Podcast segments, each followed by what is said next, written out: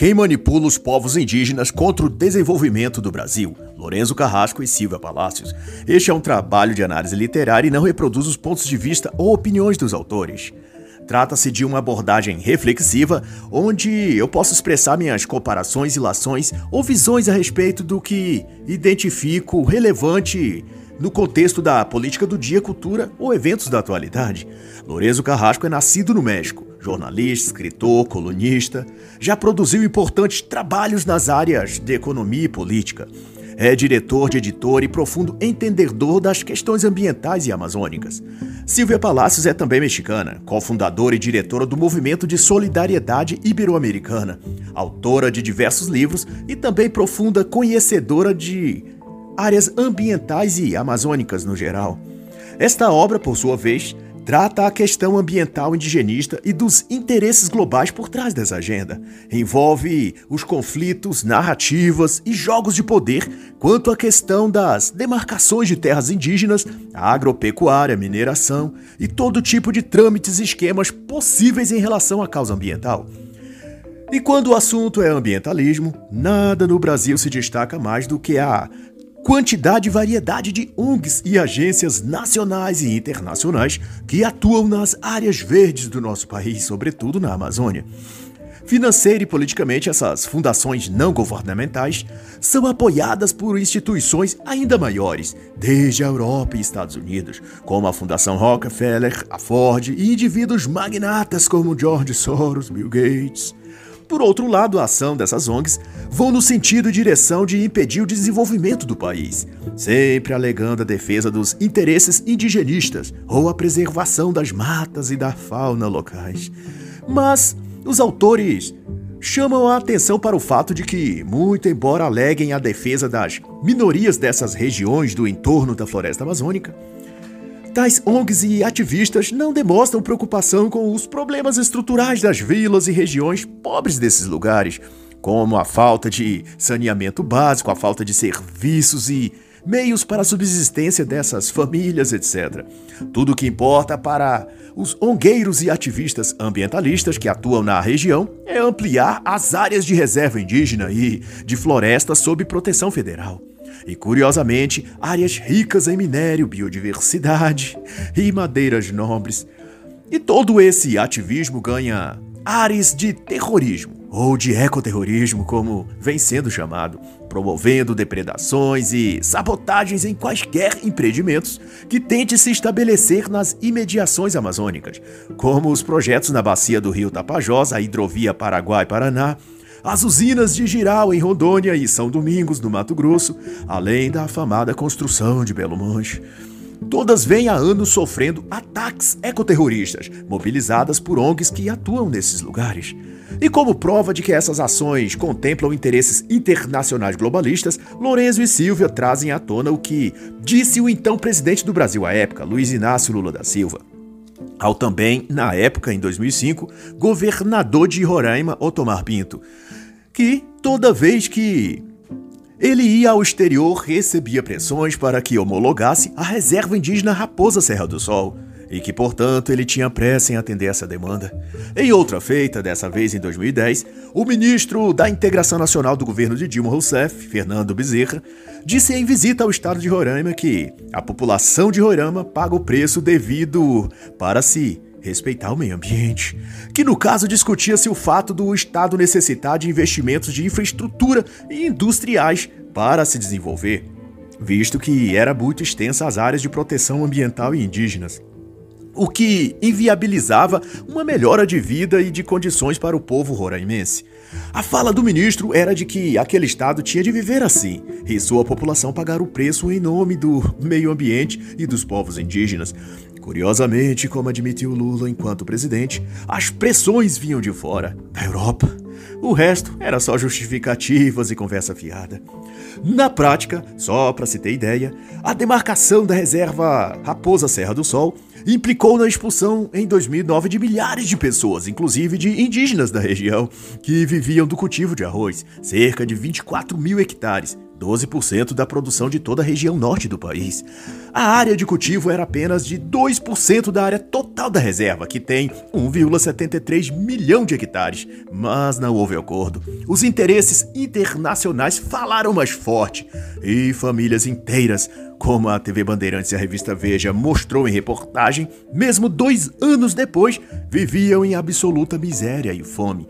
Antes viviam do cultivo do arroz e tiveram de deixar tudo para viverem em favelas na capital Boa Vista.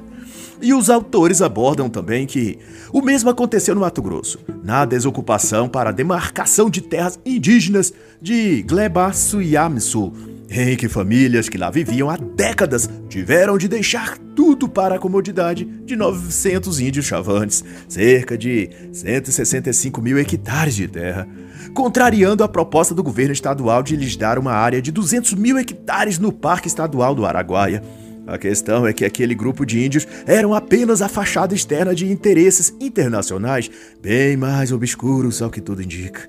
Os autores citam, inclusive, outra autora, a célebre Elane Duar, na obra Uma Demão de Verde, em que ela mostra como as questões ambientais e climáticas estão alinhadas a uma agenda política global, cujo propósito final é esvaziar as democracias e soberanias dos países por meio das ONGs e grupos ambientalistas. Dado isso, se tem que a pauta do ambientalismo está no centro dos assuntos globais e perspassa desde as mudanças climáticas e demarcação de terras indígenas até as áreas quilombolas e temas como desarmamento civil e redução populacional. Ao que se faz a temática da conservação ambiental, se torna um grande bojo onde se coloca dentro todas as mentiras que os globalistas planeiam aplicar sobre a população nos próximos anos, sob a desculpa de critérios antropológicos ou coisa assim é dada aos índios e à própria natureza, às árvores, florestas e rios, um tipo de supremacia e identidade própria, acima e em vantagem à própria soberania nacional.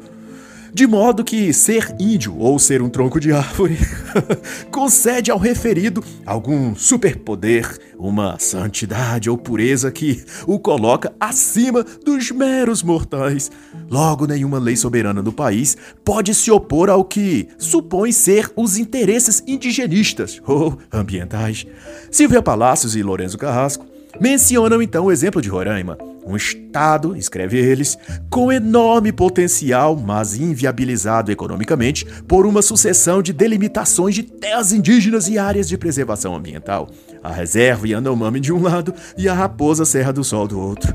Os autores corroboram ainda que a tática que garante essa autonomia e força política para avançar cada vez mais sua agenda passa também pela estratégia de ecoterrorismo, um aparato de ações paramilitares e ideológicas que torna o Estado Nacional Soberano refém das vontades desses grupos ambientalistas, que agem por trás de grupos de índios psicologicamente cooptados. Segundo os autores, são ações provocativas e criminosas, como a destruição de canteiros de obras, sequestros e ameaças, enquanto que a parte da mídia, também cooptada para esses interesses obscuros, faz o papel de alardear supostos genocídios de índios e tribos indígenas inteiras, que, é claro, não ocorreram. Como o chamado massacre de Haximu, na Venezuela em 1993, ou o massacre Yanomami em 2012, supostamente promovido por garimpeiros brasileiros. As ações de ecoterrorismo contam, além do acobertamento da imprensa ecomilitante, com a designação jurídica de que os índios são inimputáveis. Isso faz com que sejam eles massa de manobra de grupos políticos e internacionais. Os autores citam, então, também como exemplo, o caso em que, em julho de 2012, Três técnicos da empresa Norte Energia foram sequestrados por índios e mantidos em cárcere privado por quatro dias na aldeia Muratu, na reserva Paxamba, em protesto às obras de Belo Monte, no Pará.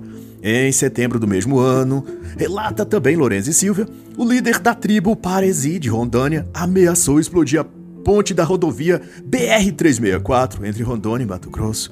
E no geral, essas iniciativas, como destacam os autores, visa desestabilizar o Estado Nacional e viabilizar medidas e leis que emancipem os territórios indígenas do restante do país. Há ONGs, inclusive, que defendem a dupla cidadania dos índios, um documento onde atestaria que sua nacionalidade seria indígena primeiro e brasileiro em segundo.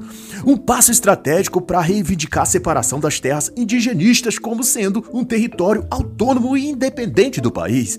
Uma porta aberta para todos os grupos e ONGs estrangeiras que se assumem como porta-vozes dos índios. Esses grupos internacionais e seus financiadores, como Soros, Gates, Rockefellers, é quem, ao fim, mandariam em tudo o que inclui as reservas minerais e recursos biológicos e naturais. E a coisa toda assume a forma de uma ampla rede tenebrosa e rescusa que conecta entidades do Brasil e megacorporações estrangeiras, todos motivados tanto por anseios políticos e financeiros, quanto também ideológicos e ponerológicos, no amplo sentido que o autor Andrew Lobaczewski descreve no livro Ponerologia: Psicopatas no Poder. a IRN explicita então os autores é uma ONG global financiada pelas famílias Rockefeller e outras dinastias poderosas. Dela saiu a Amazon Watch para atuar especificamente na Amazônia brasileira. Esta, por sua vez, tem ligação estreita com a Comissão Interamericana de Direitos Humanos. Nessa comissão, reúnem-se a CMB, Comissão Mundial de Barragens, que foi criada pelo Banco Mundial para atuar exclusivamente na área ambiental e de energias renováveis. O mesmo Banco Mundial patrocina as ações da WWF, Novib e CMV em cerca de 8 milhões de dólares para que atuem em nações as quais têm interesses ambientalistas, como o Brasil, por exemplo. Dessas ONGs vêm campanhas e projetos ambientalistas como o MAB, Movimento dos Atingidos por Barragem, fundado em 1991 como um braço do MST, mas para agir nas regiões amazônicas e adjacências. Não obstante, tanto o MST como o MAB são entidades submetidas à pastoral da terra. Criação da ala da Teologia da Libertação, que doravante é um órgão da CNBB, a Conferência Nacional dos Bispos do Brasil. A Pastoral da Terra foi presidida pelo bispo de Chapecó, Dom José Gomes, braço direito de José Fritz, fundador do MAB, o movimento dos atingidos por barragens e depois alçado como secretário especial de Agricultura e Pesca no governo Lula. Também da Pastoral da Terra saiu o Frei Sérgio Gorgen, também fundador do MAB e ligado ao MST, ambos atuando em conjunto com Miriam Prochnow, da ONG Rede da Mata Atlântica, que, por sua vez, atuou como diretora do Núcleo Mata Atlântica do Ministério do Meio Ambiente nos governos petistas. E a conexão desses agentes e organismos Há tantas outras ramificações políticas internacionais. É por demais extensa para expor aqui. Basta dizer que liga-se ao Greenpeace, Movimento Xingu Vivo, Instituto Socioambiental e até a sindicatos metalúrgicos da Alemanha, ao Partido Verde Alemão e a agências de cinema e publicidade internacionais. Não é de admirar que nenhum ministro do meio ambiente que não reze a cartilha dessas ONGs se mantenha no cargo, como foi o caso de Ricardo Salles na gestão do governo Bolsonaro. São redes e tramas muito extensas de interesses sórdidos, uma teia maquiavélica difícil de romper. E é desse círculo de poder que surge o conceito ou prática do etnonacionalismo que os autores expõem e denunciam como sendo a raiz do movimento político ideológico que promulga e defende a emancipação dos territórios indígenas do restante da nação. E no decurso dessas reivindicações, sobressalta-se que, em apoio a essa pauta, está todo o espectro da esquerda e do progressismo, o ativismo judicial, as minorias raciais, as feministas e os típicos partidos de esquerda, todos compondo a matilha de hienas sórdidas que traem o próprio país e soberania brasileira em nome de uma agenda comuna globalista. Os autores aqui sugerem que o enfraquecimento das soberanias nacionais vem desde autores como Samuel Huntington em seu afamado Choque de Civilizações, cuja mensagem foi bem recebida por essa ala política internacionalista que usa da derrocada das democracias e soberanias para estender uma agenda pelo mundo. Ao fim, todo esse expediente culmina numa nova ordem mundial, em que as fronteiras das nações são extintas em função de estabelecer um tipo de governo único global um processo que pode ser ainda melhor entendido na obra O Multiculturalismo como Religião Política, de Mathieu Bocoté, ou também em Fronteiras Múltiplas e Identidades Plurais, de Benjamin Abdallah.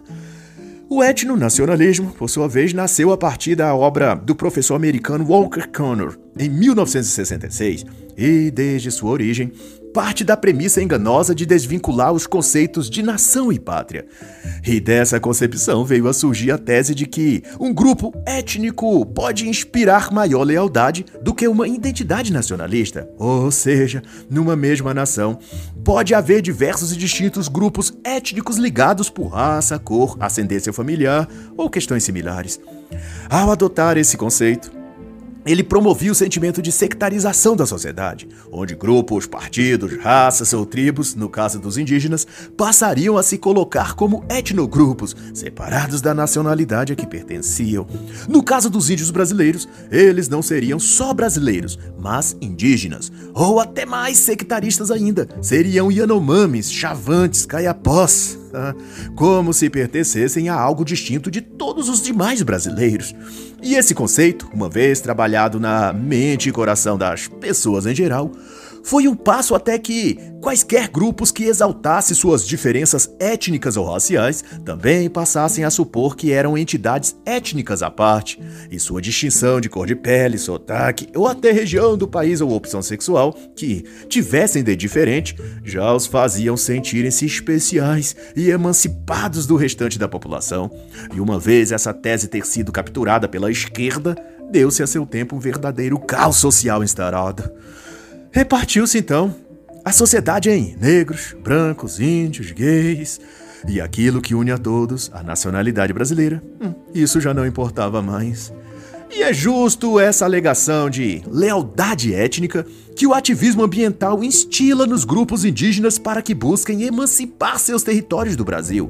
Há quem desses grupos e ONGs que já se referem aos índios como nação indígena e tem o apoio de toda a governança global sob os auspícios de líderes políticos da Alemanha, da França, Suíça, Estados Unidos. Consegue então perceber por que esses países criticam tanto o Brasil, acusando de não preservar ou cuidar corretamente da floresta amazônica. Consegue compreender, você amigo leitor, porque na ânsia de desqualificar o Brasil, esses agentes internacionais afirmam até que girafas estão morrendo queimadas na Amazônia. Ou que tribos indígenas inteiras estão sofrendo genocídio. É tudo um jogo global, meu amigo. E nesse debate, então, entra também o Conselho Mundial de Igrejas.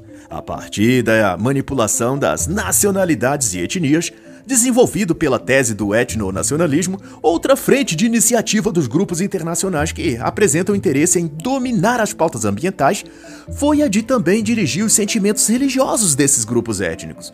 De nada adiantaria separá-los em grupos étnicos, identitários e raciais se os deixassem soltos e por sua própria conta. Aprove, então, aglutiná-los a um sentimento ou ideal comum e nada mais eficaz do que implantar um sentimento religioso ou metafísico para também apropriar-se de suas almas ou mentes. E é desse ideal que advém a idolatria à mãe Gaia, a Pachamama, a deusa terra e outras figuras místicas e ideológicas. Debaixo então dessa cobertura, mais ideológica do que de fato religiosa ou espiritual, o CMI, Conselho Mundial de Igrejas, declinou as ONGs indigenistas e ambientalistas para um tipo de ideal transcendente comum, que de então seria a conciliação entre todas as fés e crenças em torno do elo comum de unidade em redor de um bem comum que é a natureza, ou ainda melhor, a proteção da natureza, ou da grande mãe Gaia. E de então, sob a cobertura de um suposto diálogo interreligioso e uma bandeira ecumênica, o CMI se dispôs a promover uma contaminação ideológica progressista dentro das diversas denominações, sobretudo católicas e evangélicas.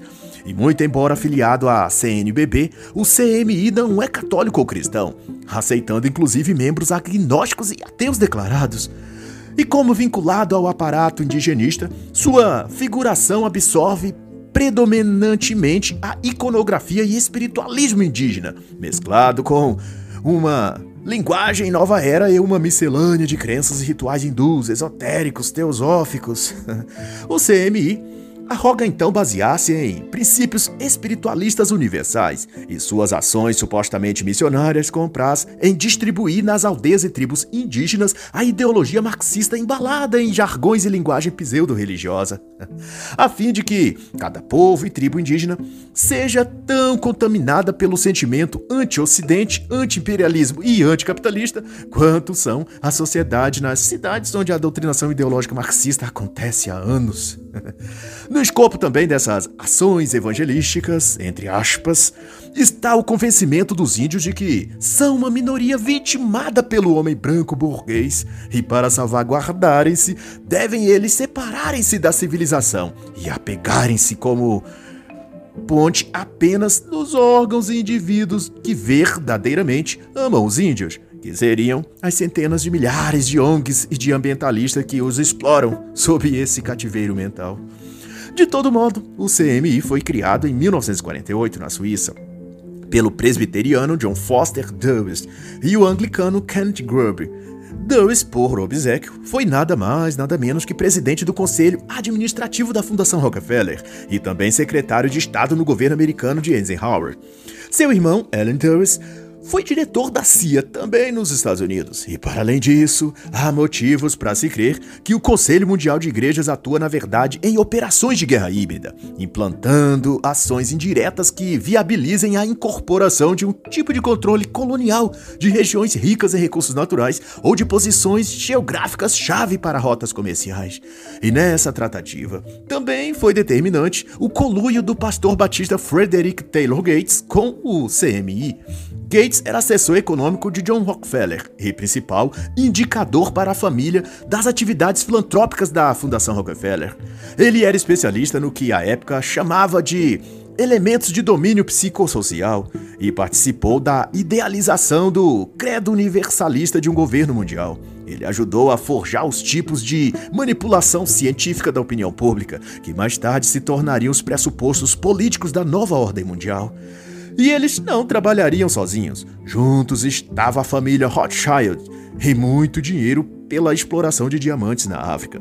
Com o suporte financeiro dos Rothschilds, criou-se a Sociedade Secreta Mesa Redonda, que, com algumas inovações, germinou os homens que fundaram o CMI.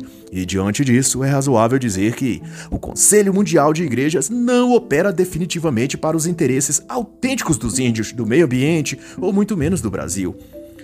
E mais detalhes os autores discorrem nas páginas 54 a 58, com ênfase para os vínculos entre o Grupo Mesa Redonda e o CMI, apresentados com as devidas referências, documentos, bibliografia, bem como do projeto comum da Ordem Secreta Mesa Redonda e do CMI para a instauração de um governo mundial. Basta dizer, por conseguinte, que no Brasil o Conselho Mundial de Igrejas promove e intenta uma revolução social provocada também com bases indigenistas, a fim de pavimentar a escalada de uma emancipação territorial indígena e, de modo secundário, no implemento de uma autoridade governamental global. E a partir então da década de 1970, o CMI, tudo o que lhe diz respeito, ganhou uma nova dinâmica de ação. Todo o ideário teológico e supostamente missionário que o CMI apregoava juntou-se às novas teses sociais e antropológicas, estabelecendo uma nova teoria batizada de neocolonialismo, que sugeria que os povos indígenas estariam a passar por uma segunda colonização, feita dessa vez pelos agentes políticos de seu próprio país. Como povo colonizado, não restava aos índios outra alternativa a não ser lutar por sua libertação. E essa tese foi premeditadamente se transformando em petições de leis, em que reivindicavam o direito indígena de se autogovernarem e de terem amplos e independentes territórios. Com isso, fica claro que toda a alegada obra evangelizadora do Conselho Mundial de Igrejas nunca passou de engodo, para que os que controlam as ONGs, agências e o próprio CMI se tornassem os únicos líderes, guias e porta-vozes da pretendida nação indígena.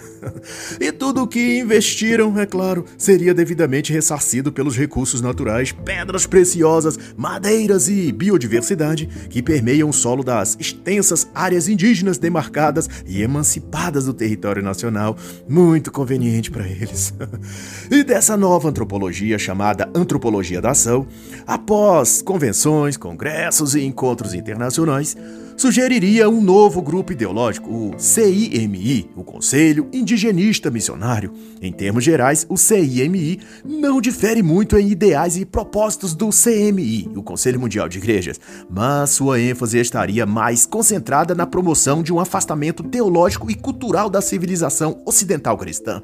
Mais especificamente, distanciar os índios da cultura e religião dos colonizadores espanhóis e portugueses dos primeiros séculos do descobrimento do Brasil. Essas nações, não raramente, é tratada como invasores coloniais ou imperialistas. E dessa premissa, o CIMI passou a focar na suplantação, segundo eles, dos índios em relação à dominação cultural e religiosa que os portugueses e espanhóis legaram à cultura indígena brasileira. Dessa máxima, o CIMI elaborou uma própria espiritualidade para os indígenas, que se resume essencialmente numa utópica revelação do reino, em que os índios deteriam uma espécie de salvação particular, como um povo escolhido e especial, a qual Deus, ou os deuses, sei lá, tivessem prestigiados. Assim, a missão católica centenária nas tribos indígenas ficam obliteradas, e toda a doutrina social da igreja, sua doutrina, liturgia e hierarquia, sua teologia e catequese seriam tudo invalidados. Nas palavras da pastoral do CIMI, declaradas em 1979 e 1987, é dito que os índios precisariam romper com o sistema que os oprimiu. Isso significaria, na prática, em divorciar-se das bases católicas que desde sempre evangelizou e esteve entre os indígenas. E é daí que expressões como autodeterminação dos povos indígenas ganham força, aparecendo na mídia divulgado como uma causa ou missão que estes povos, os índios, teriam a cumprir. É reavivada, então, de certo modo, a marcha do povo escolhido de Deus rumo a Canaã. Só que ao invés dos israelitas, são os indígenas, o novo povo escolhido. Ocorre que, debaixo dessa aspiração de conquistarem a terra prometida, os índios são levados a protagonizar uma guerra cultural em solo brasileiro, com o destaque de que não são eles que deixam um lugar, como os israelitas deixaram o Egito, mas no caso dos índios, é o lugar que deixa um outro lugar de opressão. Isso é, todo o território dito pertencer aos índios é juridicamente separado de sua parte original, criando literalmente uma nação ou distrito independente, neste caso, do país Brasil. Claramente, tudo isso culmina para um mesmo projeto, o de poderes estrangeiros globalistas estabelecendo domínio e controle sobre os territórios ricos em recursos sobre os quais vivem os índios no Brasil. E como demonstram os autores entre as páginas 149 e 164, os interesses na Amazônia brasileira é algo que mobiliza agências internacionais na Europa e Estados Unidos. Nos Estados Unidos, por exemplo, a Agência Americana para o Desenvolvimento Internacional, com um orçamento de 21 bilhões de dólares e 3.900 funcionários, Desde 1991, voltou sua atenção para assuntos humanitários e ambientais específicos na Amazônia. De 1992 a 2009, essa agência promoveu o programa piloto para a proteção das florestas tropicais do Brasil, cuja meta e esforços eram de enquadrar o governo brasileiro na agenda verde indigenista. A especificidade dessa agência em relação às demais é que sua atenção primordial está quase que totalmente na exploração da biodiversidade no território amazônico, no sentido principalmente de obter patentes de produtos medicinais, etc., que possam desenvolver a partir dos recursos biológicos da floresta amazônica. Nesse caso, não importando muito as questões teológicas, ideológicas ou de guerra cultural sobre a região da Amazônia e dos povos indígenas. O que não a impediu, como é de se esperar, que em 2005 se unisse com a Comissão de Comércio Europeia e a OMS para preconizar a privatização da Amazônia, alegando que as florestas do mundo são bens e patrimônios mundiais e não de um país em particular. De então, Resta que o que envolve a floresta amazônica e a questão dos índios trata-se de um projeto de dominação geopolítica da América do Sul por potências internacionais europeias. O engajamento das ONGs, agências, grupos particulares, empresas tem a longo prazo a prevalente intenção de exercer controle sobre as regiões ricas em biodiversidade. E tudo então envolvendo o ambientalismo na região amazônica e os índios tem a ver com essa guerra contra o Brasil pela posse das florestas. E é assim que encerra a análise da obra Quem Manipula os Povos Indígenas contra o Desenvolvimento do Brasil, de Lorenzo Carrasco e Silvia Palácios.